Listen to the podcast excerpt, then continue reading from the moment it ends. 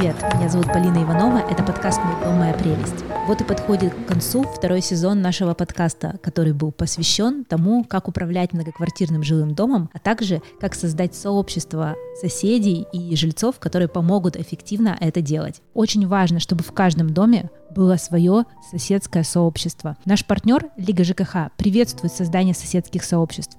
Такие сообщества могут вместе более эффективно принимать решения и давать задания управляющей компании, как улучшить их совместную жизнь. В предыдущих сериях мы говорили о разных способах управления многоквартирным жилым домом. Мы поговорили о товариществе собственников жилья, прямом управлении, а также об управляющих компаниях. Серию назад мы говорили о новом для России способе проживания в многоквартирном доме. Это так называемые арендные или доходные жилые дома. В этой серии мы бы хотели рассказать о других способах владения и управления недвижимостью, таких как кооперативы, сквотирование, каливинги, кохаузинги, множество других разных способов и альтернатив, которые, может быть, и не описаны в жилищном кодексе Российской Федерации, но существуют в нашей стране прямо сейчас. Нашим гостем стала Ирина Широбокова, она политический географ, исследовательница, и прямо сейчас она пишет докторскую диссертацию как раз на эту тему. Вместе с Ириной мы попробуем разобраться, что такое кооперативы, которые есть в нашем жилищном кодексе, и какие еще формы собственности и управления, помимо описанных уже в нашем подкасте, существуют в России и за ее пределами. А я попрошу Ирину немножко больше рассказать о себе и о ее исследованиях. А, привет. А, я, наверное, занимаюсь более широкими вопросами, связанными с а, неравномерным пространственным развитием, что называется в географии, когда доступ к разным ресурсам, в том числе жилью, как бы, да, распределяется в обществе э, или в конкретном городе или государстве неравномерно в зависимости от э, дохода, расы, пола, сексуальной принадлежности, разных форм инвалидности и так далее, и так далее. Соответственно, а, меня интересуют разные вопросы, но жилье да, поскольку мы сейчас живем в такое время, когда жилье становится вот этим товаром, да, спекуляцией, сервисом, а не базовым правом, оно как бы меня интересует э, в том числе, то есть оно становится менее доступным для большинства людей, да, то есть там в Москве появляются вот эти квартиры по 10 квадратных метров, все больше людей оказывается на улице, и поэтому меня интересует не спекулятивные формы жилья, его владение и управление, а также таким фокусом в э, феминистскую критику политику и политическую, политическо-экономический анализ, а, опыт проживания тоже. И я не занимаюсь исключительно российским контекстом, а поскольку жилищный кризис — это как бы глобальная проблема, да, мне важно поэтому смотреть а, какие-то другие контексты и страны, бывать там и сотрудничать с разными подобными проектами. Например, я делала исследования в Хельсинки, тоже как раз альтернативных форм собственности и управления сотрудничала с подобными проектами а, жилья в Германии, Италии и немножко знаю о контексте США, поскольку я там работала и сейчас учусь. Учусь на... То есть я пишу докторскую а, в, университете, в городском университете Нью-Йорка а, на специальности, связанной как раз с, с пространственными науками, да, так сказать, социальными науками о пространстве. Почему я делаю акцент на слове кооперативы? Потому что кооперативы — это одна из немногих форм управления жильем, которые прописаны в нашем кодексе жилищном. То есть можно жить очень по-разному. И в России, наверное, неформально можно делать какие-то вещи, но формально у нас есть буквально несколько форм управления. Это там товарищество собственников жилья, прямое управление домом и как раз вот кооперативное управление домом. И поскольку эта форма описана, она в какой-то степени была распространена, то как раз на ней мы и акцентируемся, но вообще хочется, да, поговорить о широком опыте, потому что что кооператив это не только то, что написано в нашем жилищном кодексе, это вообще идея. И вот давай поговорим о том, э, что это вообще за идея, в чем идея кооперативного, кооперативного владения и распоряжения каким-то имуществом. Ну, на мой взгляд, самая да, главная отличительная черта — это то, что кооператив представляет из себя форму собственности, в которой жильцы как бы не имеют какую-то отдельную квартиру, а имеют долю от общего имущества. Вот, и поскольку это создает условия, при которых отдельная квартира не становится участником рынка недвижимости, это делает кооператив в каком-то смысле некоммерческой формы жилья или менее коммерческой, да, и это также позволяет сохранять стоимость этого жилья на порядок ниже растущей рыночной. Например, мой коллега в Германии, который занимается жильем тоже с 90-х, и как активист, и как исследователь, географ тоже. Вот он живет в районе Принслауэрберг, может быть, ты знаешь, такой сейчас просто хипстерская Мекка, один из самых дорогих престижных районов с брендовыми магазинами, ресторанами и так далее. Но когда-то это был э, очень такой простой рабочий район, полный как бы вот рабочего жилья и кооперативного жилья в том числе. И вот э, этот коллега, он там жил в 90-х, участвовал активно во всех э, протестах, э, чтобы его не выселили. И, в общем-то, вот эта форма кооперативной собственности позволила им не быть выселенными и они остались в этом модном хипстерском районе теперь, то есть тогда, когда там 90% жилья а, сменило своих жильцов, собственников и так далее. Вот за счет того, что у них был кооператив, они сохранили эту, это жилье, и оно там в разы ниже по стоимости, чем рядом стоящие дома. Давай прямо вот начнем с такого ликбеза. Что такое вообще кооператив? А вот, мне кажется, я вначале сказала, да, это форма собственности, в которой жильцы а, имеют долю от общего имущества, но не отдельно взятую квартиру. Э, просто я так понимаю, что в обычном случае, когда мы покупаем квартиру, мы покупаем квартиру, но к на, у нас еще во всем доме есть общее имущество, это подъезд, подвал, чердак, в котором мы имеем долю, и у нас есть еще там какая-то доля, да, придомовой территории, которую вроде как тоже мы имеем. То есть, по идее, это очень вроде как похоже. Разве нет? Нет, нет, нет, нет. То есть получается, что в обычном жилье ты все-таки обладаешь квартирой, ты можешь ее перепродать на нее цены могут расти там, да, в соответствии с рыночными. А в кооперативном имуществе ну, все, соответственно, устроено не таким образом, а у тебя просто, например, там, а, ну, доля, то есть, скажем, там, в зависимости от количества жильцов и от а, площадей, да, 3% от а, 100, и в него как бы входит всего по чуть-чуть. И, соответственно, с точки зрения инструментов управления, это создает как бы жилье, ну, по крайней мере, тоже с каких-то интервью там в Питере и какие-то, которые у меня были в других странах, а, поскольку жители а, больше вовлечены в сам процесс ремонта, либо строительства каких-то отдельных там вещей, а, либо сообща могут, по крайней мере, выбирать подрядчика, который выполняет какие-то работы. То есть они гораздо больше контролируют процесс а, управления этим домом, обслуживания, да, то есть это создает порядком выше качества этого жилья, а с другой стороны требует гораздо больше такого временного эмоционального ресурса, который связан с решением вот этих управленческих вопросов, которые часто сильно затягиваются, не всегда для всех бывают справедливыми. А, например, а, мне коллега рассказывала вот в Нью-Йорке а, из такого кооперативного проекта женщина жила со своей матерью в двухкомнатной квартире с детства, то есть это вот была как бы их квартира, там куча воспоминаний, там, да, связанных с ней, а, мать умерла, и, соответственно, женщина осталась в этой квартире одна. И кооператив принял решение ее переселить против ее воли. То есть, как бы, вроде бы она там в этом кооперативе, вроде бы это ее квартира, да, но вот по решению большинства ее переселили в более, ну, маленькую, да, комнату квартиру или комнату, потому что вот она занимала как бы двухкомнатную одна, что, что как бы коллектив посчитал несправедливым. Вот эти все процессы внутреннего управления, они как бы могут быть такими сложными, противоречивыми. Там не всегда, может быть, там и для всех справедливыми.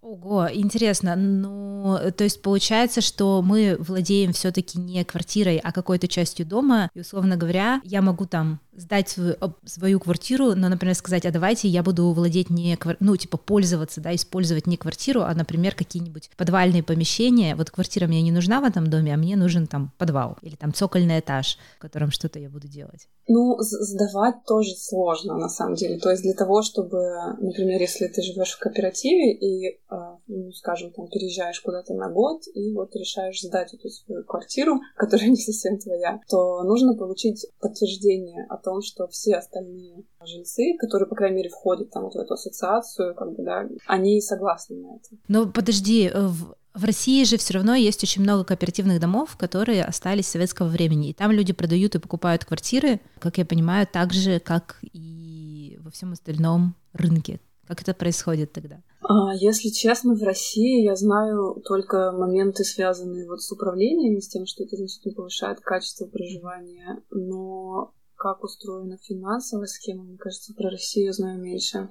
Поговорим про историю кооперативов сейчас. То есть э, самый то, что у нас обычно, у нас, у наших исследователей э, на виду, это то, что кооперативы э, в России э, приняли какие-то свои пиковые формы в Советском Союзе. Сначала было очень большое строительство в 30-х годах, потом на какое-то время о кооперативах забыли, и потом снова был пик в там, 60-х и позже годах. Но, как я понимаю, на самом деле это более старое явление, его придумали не в СССР. То, что знаю я, да, это то, что это были примеры э, какой-то прогрессивной политики после революции, которые набрали как бы обороты в 30-е годы, и, кажется, после 37-го были остановлены или, по крайней мере, не а, поощрялись, отчасти ввиду того, что они были признаны ну, какой-то формой частной собственности, поскольку государство да, в тот момент пыталось как бы занять доминирующую позицию, и все равно сохраняла власть и хотела сильно контролировать все остальные формы. И поэтому жилищные кооперативы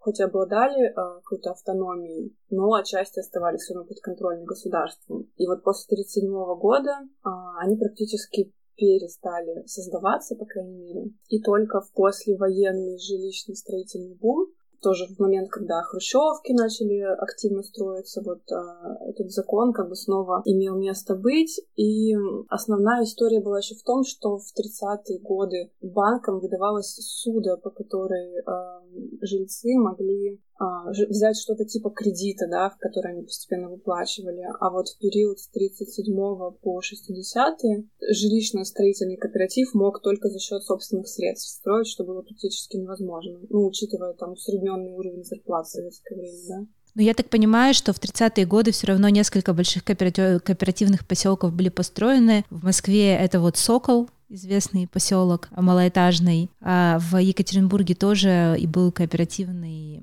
поселок, который, в общем-то, к сожалению, некоторое время назад снесли весь. Вот, то есть э, я так понимаю, что это как раз история, когда ценность места заключается не только в архитектуре какой-то невероятно красивой, а именно в среде и в сообществе, которое создается благодаря вот именно кооперативному, кооперативной форме собственности. Ну хорошо, с историей кооперативов СССР более-менее понятно. А что происходило с этой формой собственности, которая, я так понимаю, была придумана еще в XIX веке, а в других странах, где, в общем-то, не было такого, наверное, жесткого регулирования государственного, и где люди могли выбирать, вступать им в кооператив, покупать квартиры, снимать их или делать что-то еще.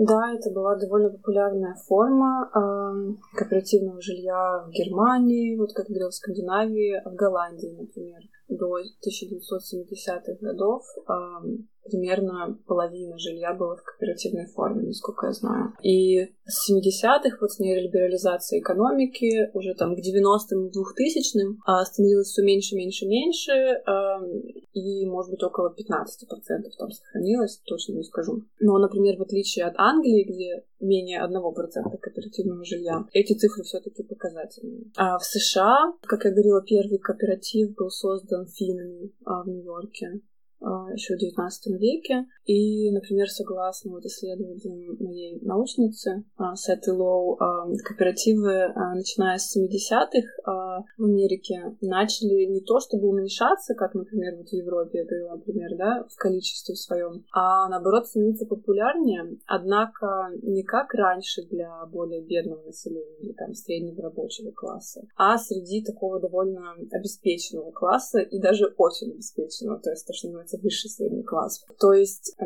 такие более демократичные процессы управления, голосования, где большинство решает, э, кому въехать, а кому нет. Э, также сделали а, вот в Америке эти кооперативы а, довольно привилегированными, а, такими вот высшим средним классом, которые в подавляющем большинстве еще белые, как бы, да. То есть вот когда принимаются эти решения, кого мы вселяем, например, вот если есть какая-то вакантная квартира, то эти решения принимались чаще всего не в пользу там цветных, например, людей, да. Вот, и получилось, что там вот такое интересное произошло смещение. То есть изначально кооперативы родились как попытка именно какого-то доступного жилья, вот, но потом эта идея захватила и какие-то другие классы. А почему? То есть э, идея же, я так понимаю, что идея, ну, например, съемного жилья, да, это жилье как сервис. Ты платишь, и тебе оказывают какой-то сервис, и он классный, да, настолько, насколько ты можешь заплатить. Вот. В чем идея тогда вот такого вот кооператива для среднего и среднего плюс класса? В отличие от сервиса, все равно а, кооператив делает жилье более безопасным, стабильным, как бы, да. То есть тебя не могут выселить на следующий день, как а, вот в жилье, которое как сервис, или в арендном жилье. То есть, получается, где не так защищены, да, вот, э, права и гарантии арендаторов, то есть все равно это какая-никакая как форма собственности. Но чем тогда она отличается от э, формы вот, частной собственности? Это коллективная собственность, где ты все-таки не являешься владельцем своей квартиры, а являешься как бы участником большого предприятия под названием «Жилой дом». Чем отличается более широкими инструментами там, да, демократического управления, получается. Опять же, в других странах да, более доступным и дешевым. Которые не участвуют в спекулятивном рынке недвижимости, которые там вот с, за последние там 20-30 лет э, просто в разы как бы сделал кооперативное жилье дешевле, чем э, растущие цены на обычную недвижимость на рынке. И э, я так понимаю, то есть подводя итог вот этому моменту, то есть получается, что кооперативы существуют, а вот ты не сказала, какой процент кооперативных домов в России, ты не знаешь? А, я знаю, что социального жилья, то есть то, что называется социальный найм или государственное жилье, да, а, примерно 15-20%.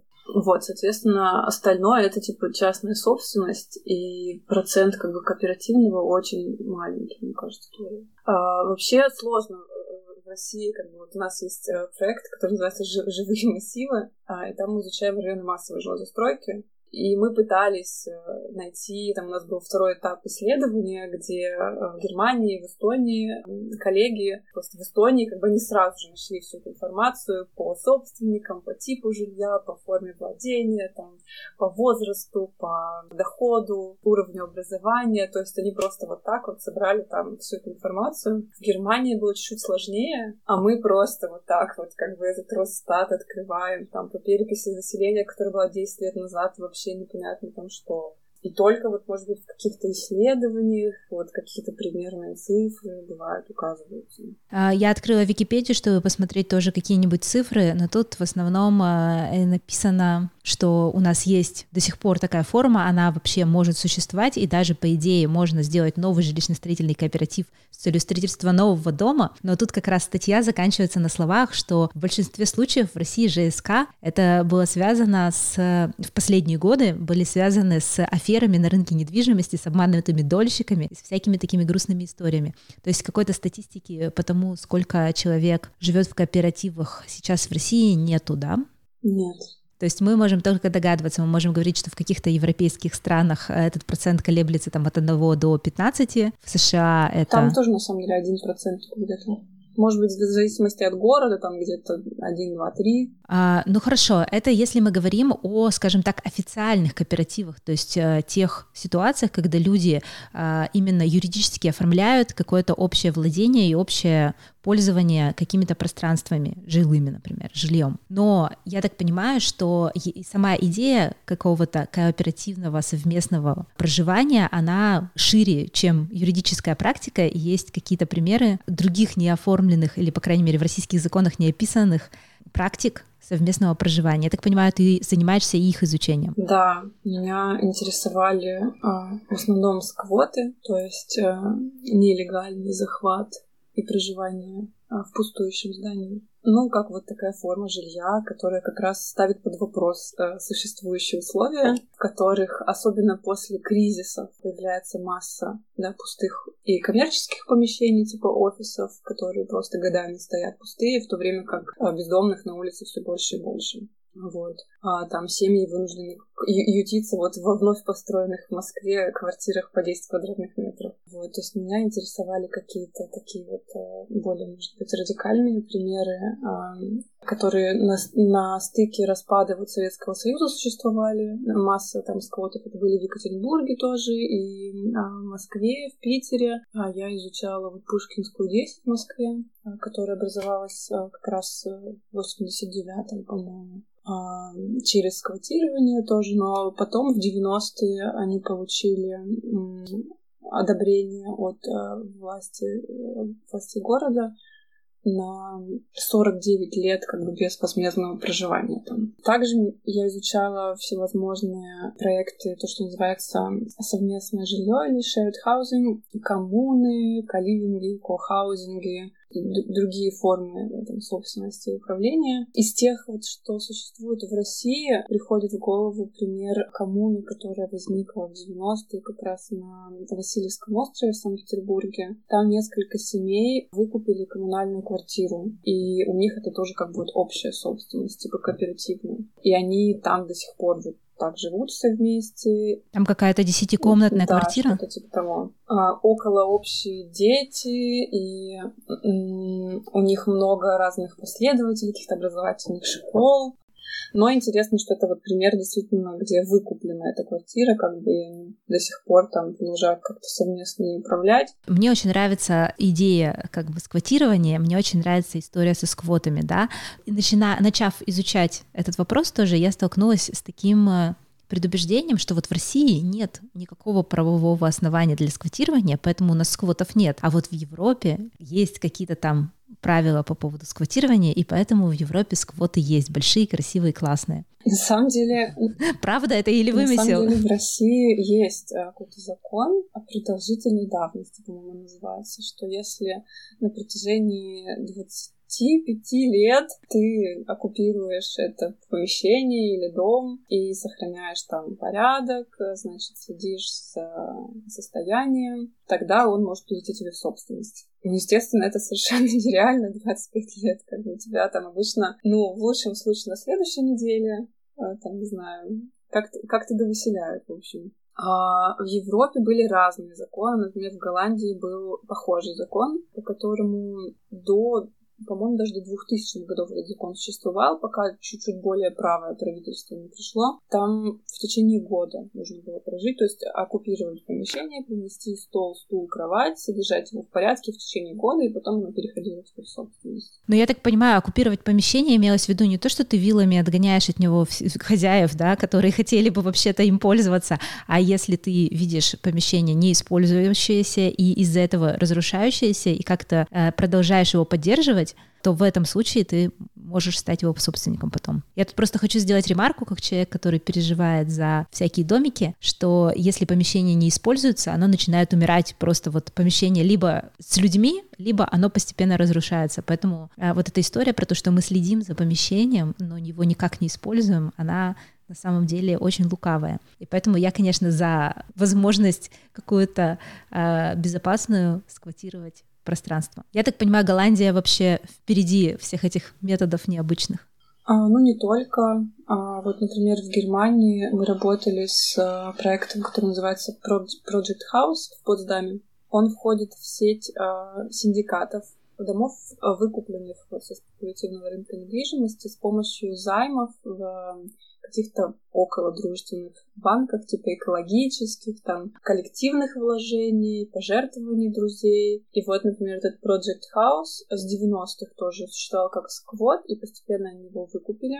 И там около 25 человек разного возраста реализуют вот такой проект совместного проживания, еще с социально ориентированными разными а, практиками, там, с коворкингов, а, они работают с мигрантами, с а, разными программами для женщин, то есть э, всячески еще вовлечены вот в сообщество соседское, с другими альтернативными формами частной собственности, типа разных а, производственных продуктовых кооперативов, например, там картофель как-то они там закуп... как бы даже не закупают, получается, а обменивают на что-то, да. Вот, то есть, и эта сеть как бы синдикатов, она распространена по всей Германии, там как бы где-то с десяток, где-то сотни таких домов в разных городах, и она пошла уже дальше, там, вот на Францию, на Испанию. Это звучит очень необычно, то есть это внутри, внутри обычного, привычного нам государства, какой-то рыночной э, экономики возникает такая вот сеть коммун, которые друг друга поддерживают. Да, ну причем не только жилищные, говорю, получается, они сотрудничают с другими похожими какими-то дружественными проектами. А что касается вот прямо современного и современности сегодняшнего дня, такое ощущение, что в России как будто бы Э, как будто бы никто не занимается сквотированием и какими-то экспериментами в области, в области совместного проживания и пользования пространствами или нет? Есть проекты, где молодые люди чаще всего, а скорее арендуют по низкой цене какие-то промышленные здания. Ну, в общем-то, это такой, не знаю, Бруклин 90-х. сегодня там в Санкт-Петербурге на обводном канале, например. Частично сохранившиеся промышленные здания, частично вот такие вот обветшавшие и пустые, которые сдаются просто либо под какую-то коммерцию, либо вот под какие-то совместные проекты проживания. Но это как бы не сквот в экономическом, да, и в политическом смысле. А, понятно. Как ты думаешь, это происходит из-за чего? То есть, если у нас, ну, условно говоря, там такие же законы, да, как, может быть, не в Голландии, но где-то еще, э, но как будто бы мы постоянно слышим про какие-то большие великолепные сквоты в Европе, а у нас мы этого всего не слышим, потому что они прячутся хорошо, или почему это происходит? Во-первых, прячутся. Во-вторых, все-таки не могут долго выживать, потому что чаще всего их выселяют. И потому что, мне кажется, у нас э, не налажен как бы диалог с городом или с государством, да, с, администрацией какой-то городской, например. То есть чаще всего это такие радикальные панки, которые совсем против там всего, или какие-то автономистские вообще организации, которые минимизируют, да, свое э, общение с, например, городской властью. В то время как, например, вот один итальянский сквот, в котором я жила в Риме, а, они сразу, когда его оккупировали, позвали администрацию города и сказали, вот, наш план такой-то, такой-то, такой-то. Мы будем здесь жить, мы будем здесь устраивать библиотеку, мы будем устраивать курсы языка для мигрантов, мы будем помогать рабочим с документами, мы будем заниматься с детьми там тем-то, тем-то, а вы нам предоставляете бесплатное электричество, а, воду, проживание. Все отлично. У города мало денег для того, чтобы самим содержать это здание. Как бы нашлись люди, которые его в каком-то там виде поддерживают, еще и какую-то социальную пользу приносят. Всем как бы, да, вин-вин то, что называется. У нас на такой диалог пока еще а, мало какие активисты почему-то готовы идти. Ты думаешь, дело в активистах или все-таки во власти, которая такая, как бы чего не вышло, лучше пусть э, как бы все оно разрушится, чем что-то там будет происходить? Я думаю, что и то, и другое. Ну, то есть для того, чтобы э, научиться там, да, правильно э, разговаривать с чиновниками так, чтобы получалось что-то из этого э, полезного для сообщества, или там для конкретной какой-то территории, как бы, ну, надо этим знанием еще ну, обладать, научиться как-то. Я просто сижу, сейчас нахожусь в доме Маклецкого. Это, конечно же, далеко не сквот, но это очень интересный пример инициативы, когда здание, которое было выселено, буквально в момент его выселения Музей истории города проявил инициативу, они взяли это здание в пользование и сделали здесь такой как бы социальный, что ли, кластер для всяких активистов и сообществ городских. Здесь есть подкастерская, здесь есть куча других помещений и возможность эти помещения использовать. Но здесь, конечно, очень сильно сыграла роль, что Музей истории города — это все таки официальная структура, которая может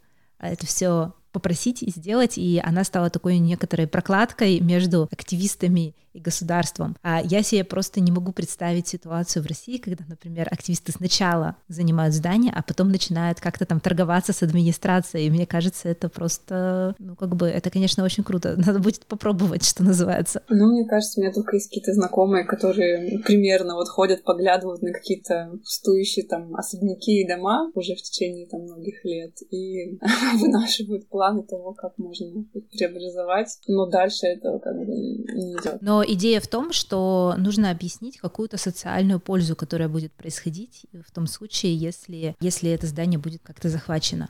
Да, да, да. Либо, как ты говоришь, найти какого-то э, высокостатусного партнера, например, музей, да, который вот действительно занимает такую посредническую роль и может э, как-то очень прогрессивные какие-то вещи делать. А у музея, у музея есть и разные обязанности, то есть э, у них есть определенный, скажем так, уровень, ну, что ли, самоцензуры относительно тех проектов, которые они сюда пускают, вот, и э, они очень-очень открыты, а, но все-таки э, какие-то моментики иногда случаются. Вот поэтому до такого прямо полного, полной свободы и воли там абсолютной, наверное, еще далеко. А я еще хотела затронуть другой момент. То есть получается, что все-таки, если мы хотим захватить не какое-то модернистское здание, которое нам интересно, а именно что-то эм, что-то историческое, то мы здесь еще сталкиваемся с действием закона об объектах культурного наследия, об охране, где как раз говорится о том, что вроде как нельзя э, волонтерам просто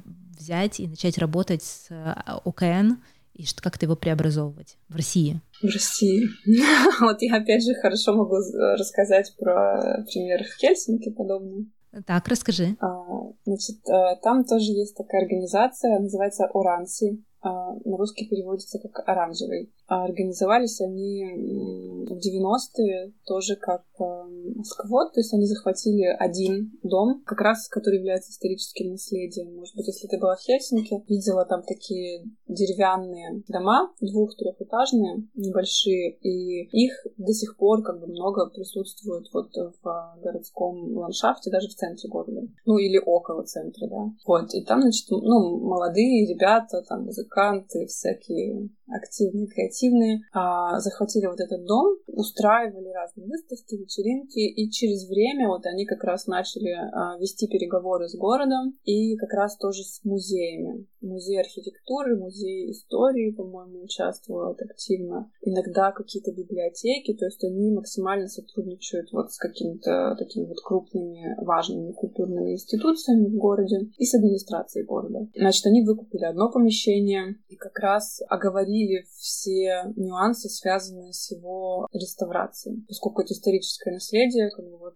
важно, во-первых, его сохранить, во-вторых, правильно да, там, реставрировать. То есть, поскольку музей архитектуры также да, имел отношение к этому, вот они смогли регулировать это с точки зрения тоже законодательной, там, эстетической и так далее, и так далее. А, вот. Потом постепенно эта организация начала выкупать э, другие дома, и сейчас это такая большая, крупная сеть э, поддержки чаще всего молодых людей, которые оказались в трудной социальной экономической ситуации. Ну, то есть они предоставляют жилье вот таким молодым людям. И на очень дешевых как бы, условиях, там в три раза примерно дешевле, чем рыночные. И человек там может жить сколько ему необходимо. А это такой как бы кохаузинг по форме, да, то есть это несколько домов обычно, вот этих вот деревянных, исторических, э, стоящих вместе с какой-то общей территорией, общей там сауной, э, массой как бы, этого общего имущества, э, отдельными квартирами небольшими, а также дом культуры у них есть, где они проводят разные мероприятия, концерты, и который также открыт для кооперации с другими инициативами, то есть, э, например, там я могу приехать, предложить там концерт устроить. И, и там интересная структура структура как бы вот собственности и управления тоже всего этого. То есть это не кооператив, по экономической форме. Это, соответственно, жильцы, которые проживают, и они входят в жилищную а, организацию, которая как бы НКО. Но она принадлежит жилищной ассоциации, которая состоит из членов вот этих вот проживающих и еще других людей, которые заинтересованы в поддержании этого проекта. И они как бы составляют вот такой вот э, совет, что ли, не знаю. Получается, они называют это как бы круговая структура такая. И это позволяет избежать всяких финансовых рисков, то есть что вся финансовая ответственность переложена на вот ассоциацию, и это как бы позволяет там проще, в общем, управлять этим жильем и вот избегать рисков.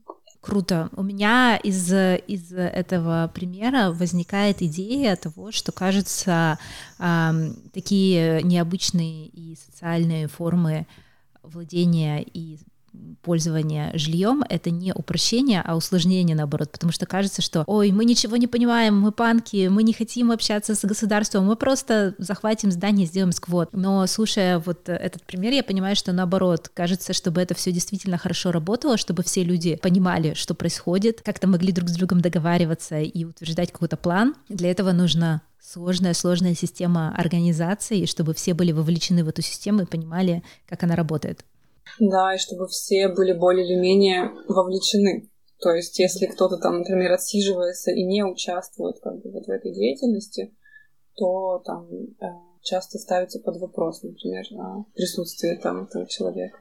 Ну хорошо, а если, а если группа кооператива решает, что вот этот член, он какой-то не суперактивный, что с ним можно сделать? Слушай, ну вот когда это не касается э, общей собственности, а когда это вот я изучала разные квартиры, где живут разные активные, креативные э, в Питере, ну, например, там 15 человек живет в большой квартире, и вот э, это каливинг такой вот современный, Значит, э, тоже они заинтересованы в разных формах там горизонтальности, прогрессивной форме там, управления, совместного проживания и так далее, и так далее. И вот в них, если, например, человек там вот несколько месяцев, короче, там выходит из своей комнаты вот на общую тусовку на кухне, то его просто иногда могут выселить.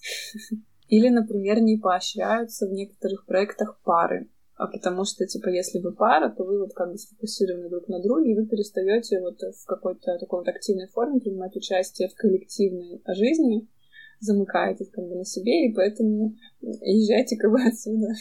Да, знаем, знаем такие примеры съемных квартир, где люди периодически э, как бы там происходит ротация жителей, потому что там тоже вдвоем жить в комнате нельзя, можно приводить своего кого-то, но жить вдвоем нельзя. Поэтому каждый раз, когда человек находит свою половинку, он э, или она выезжает из э, этого пространства, и туда попадает какой-нибудь новый прекрасный человек. Это все очень интересно. И э, я так понимаю, что на самом деле за этими там 30-40 минутами, сколько у нас получится, можно гораздо больше рассказывать о каких-то новых формах собственности, необычных формах управления собственности, но Э, в конце я хочу задать тебе такой немножко провокативный вопрос. А почему это вообще все важно и интересно? Почему нельзя просто там снимать квартиру или потом купить квартиру в ипотеку? А почему современному обществу нужно, э, нужны вот такие вот необычные формы? Ну, для меня это в первую очередь такой инструмент, который позволяет сделать жилье более доступным. И что также важно повысить уровень участия людей, которые там проживают, то есть создать такие вот условия, в которых они вовлечены а, в то, что происходит там, да, в их самом ближайшем окружении, на таком вот мелком масштабе практиковать как бы вот а, какие-то формы а, горизонтального, прямого там участия, более демократические практики и политики. И для меня это важно как бы вот с точки зрения какой-то гражданственности, что ли, такое вот воспитание микрогражданственности. Понятно, то есть э, изучение, исследование вот этих вот разных необычных кооперативных э, коммун, э, кооперативных домов, коммун, каливингов, оно как бы показывает нам, что на самом деле ипотека за ипотекой — это не единственный путь, который, который человек может пройти в своей жизни. Если вам скучно в этом коридоре, вы можете взять кредит в банке, вместе с группой людей, сделать с ними кооператив, и все будет сложнее и интереснее, и, возможно, вы войдете в историю кооперативного строительства. Давай закончим на этом. Большое спасибо тебе за этот разговор. Мне кажется, это было очень интересно. А, я поняла из него, что в России тоже есть всякие необычные практики, их нужно изучать, собирать, смотреть.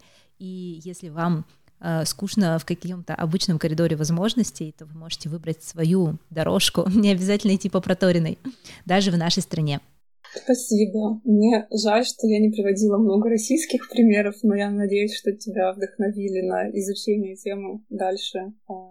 А мы также можем сказать в нашем эфире, что если вы знаете какие-то необычные примеры или активных кооперативов, или какого-то каливинга, совместного проживания, коммун, кохаузинга, любых других вещей, вы можете написать нам э, в подкаст «Мой дом, моя прелесть».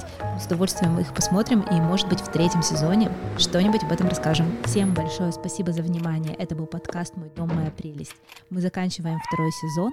Меня зовут Полина Иванова, редактор подкаста Александр Козлов. До встречи в новом сезоне.